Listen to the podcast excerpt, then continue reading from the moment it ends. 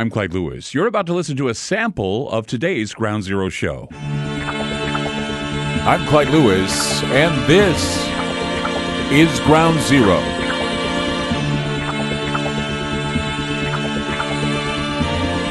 Numbers to call tonight 503 225 0860. That's 503 225 0860. We are heard coast to coast around the world thanks to the internet, aftermath.fm, where it's free to listen. Go ahead and check it out. And if you want to listen at a more convenient time, we have our archive podcast available at aftermath.media. Join us for our March Madness, where you can get a yearly subscription for about 79 bucks. Not bad. Or you can pay the monthly 10 bucks, 5 bucks, depending on the package you choose. Just go to aftermath.fm. It's aftermath.fm. It supports the show. And uh, a lot of great people there, a lot of other shows that uh, aftermath.media, a lot of other shows that we, uh, we we put together for that as well.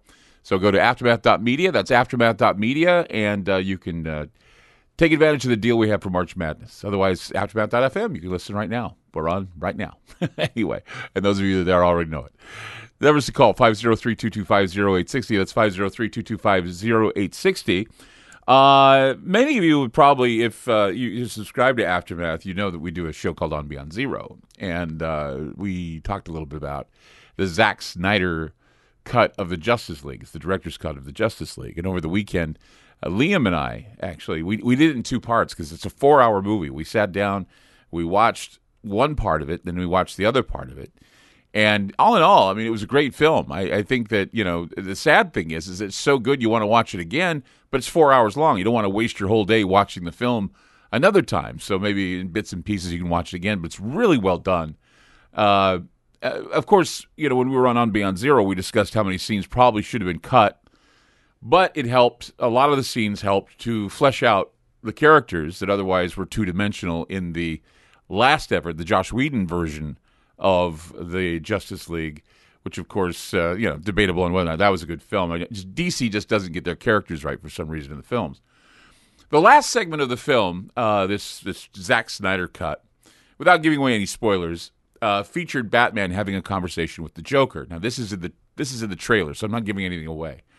And uh, basically, the backdrop of this conversation with the Joker is this cold apocalyptic sequence now, once again, I'm not giving anything away, but the segment I felt really wasn't needed, but it's in the trailer, uh, and there is controversy now surrounding a line that was uttered in the trailer and not in the film. Here's that line that was uttered in the trailer. We live in a society where honor is a distant memory. Isn't that right? Batman. So that was the that was the uh, the controversial line that uh, Joker gave to Batman in in this segment. He says, "We live in a society where honor is a distant memory." Isn't that right, Batman? The scene is from the Knightmare timeline. Liam discussed it with me. It's from the comic book Knightmare timeline, where Batman and Superman in Dawn of Justice. There's this apocalyptic dystopian future where the main villain, Darkseid, has succeeded in conquering Earth. Now we have to assume that Darkseid succeeded in finding what he called throughout the film the anti-life equation or anti-life equation, something that uh, was mentioned in the film with not much explanation. Uh, but there's a lot of words that associate with anti-life: loneliness, alienation, fear, despair, self-worth, mockery, condemnation, misunderstanding, guilt, shame, failure, judgment um, life, death, dark, all that. So I decided to research what the anti life equation is, and with the help of Derek the Night Stalker, I found something very intriguing according to the DC Wiki page. The anti life equation is defined as, quote, in, it's implant, it implants the mathematical certainty that all life is hopeless and that freedom and hope are futile concepts, dooming those who hear it to despair.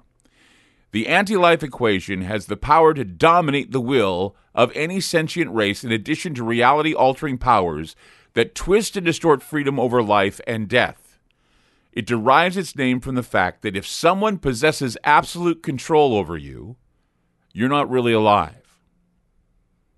The anti life equation, from what I can understand, is the building block for true fascism and the objective of what can be called Leviathan rule. Now, the word Leviathan shows up in the Bible about the beast system or the system we've talked about before, maintaining the economic, governmental, and scientific framework of a technocratic fascist operating system we believe is unthinkable.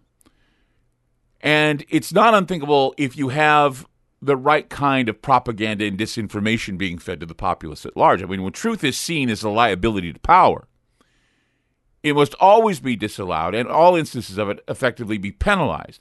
Now, radio and TV and the internet are a constant enabler. Popular science, expert editorializing, all this operate today like it's a religion. They, they, they treat everything like a religion or like a cult. They use, uh, they use these uh, bad or, or, these very negative uh, cult tactics on people. And they need to do this in order to count on or rely on the success and the devotion of those that they're playing to.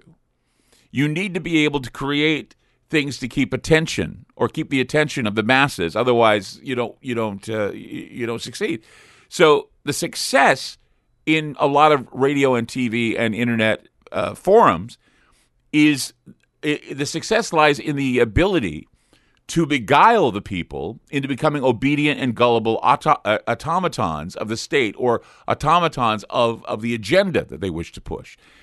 We live in hyper mediated times, or uh, the, the hyper, it's called hyper awareness or hyper reality. And so we're in these hyper mediated times, and we're allowing ourselves, literally, to be guided by strangers who magically appear electronically on our TV screens and on our cell phones.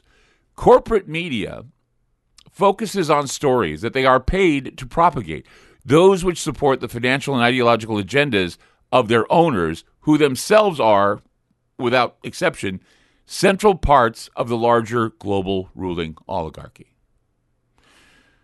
It is in their best interest to push ideologies meant to divide us. One of their tools appears to be the use of critical race theory. Critical race theory is the view that the law and legal institutions are inherently racist and that race itself, instead of being biologically grounded and natural, is a socially constructed concept that is used by white people to further their economic and political interests at the expense of people of color. Now, those who deploy critical race theory absolutely have no interest in ending racism. Instead, they have made essentially the same point over and over and over and over again Racism is an unsolvable problem. Racism is an unsolvable problem. You hear this over and over again. Racism is an unsolvable problem. That is the point they want to hit home over and over again. And what this does, after much repetition and, and, and carefully crafted propaganda, it opens the door for scapegoating. It opens the door for scapegoats and the narratives about hate crimes and gun crimes seem to be dominating the media narrative, and they are being used an ex- as an excuse to push domestic terror laws and eventually gun confiscation. We need to utilize discernment when we hear of sudden hate crimes being levied against the Asian community or that an active shooter was a white supremacist even before we find out that he was a white supremacist, a Nazi, BLM, Antifa, extreme Muslim, or whatever. We didn't know. All we know is out there, there are useful idiots that have access to grind. After we find out who they are, well, now before we find out who they are, they're immediately being labeled domestic terrorists, white supremacists, Nazis, uh, someone who has an axe to grind against the Asian community. This is the narrative now. The right wing nationalist, the, the right wing nationalist terrorist narrative is now being pushed as the media is selecting their various narratives that push critical race theories.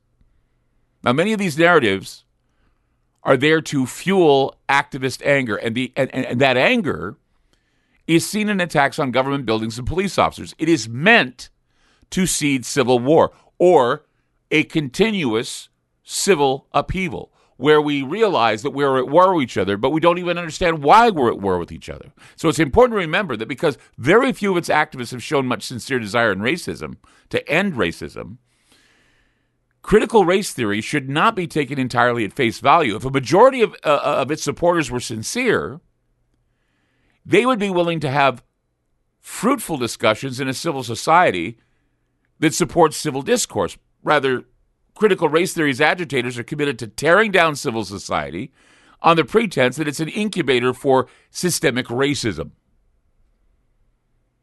So, as with all forms of identity politics, intersection, uh, intersectionality, critic race or critical race theory stokes divisions between people where few or none existed before. If you get if, if you keep being told that you're a racist, you start getting annoyed. You start getting angry. You start you you you start becoming racist. If you're told you're xenophobic, even though you don't feel you're xenophobic, if you're continually being told you're xenophobic, eventually you'll get tired of somebody telling you you're xenophobic, and eventually it breeds being xenophobic telling somebody they're a racist or keep pushing the idea that one particular group's racist and one isn't makes that group resentful. And then that, of course, feeds upon itself. It's an anti life equation, much like what was talked about in the movie Justice League. It's that, it's that key, that element, that equation that breeds this sort of anger amongst the people. And then you realize how futile life is and how other lives are futile. And that's when you start gaining that idea that there are people that you don't agree with or you don't want to agree with that you'll have some pretty clever ways of getting rid of. Finding ways to cancel them, shut them down, censor them. 503-225-0860. That's 503-225-0860.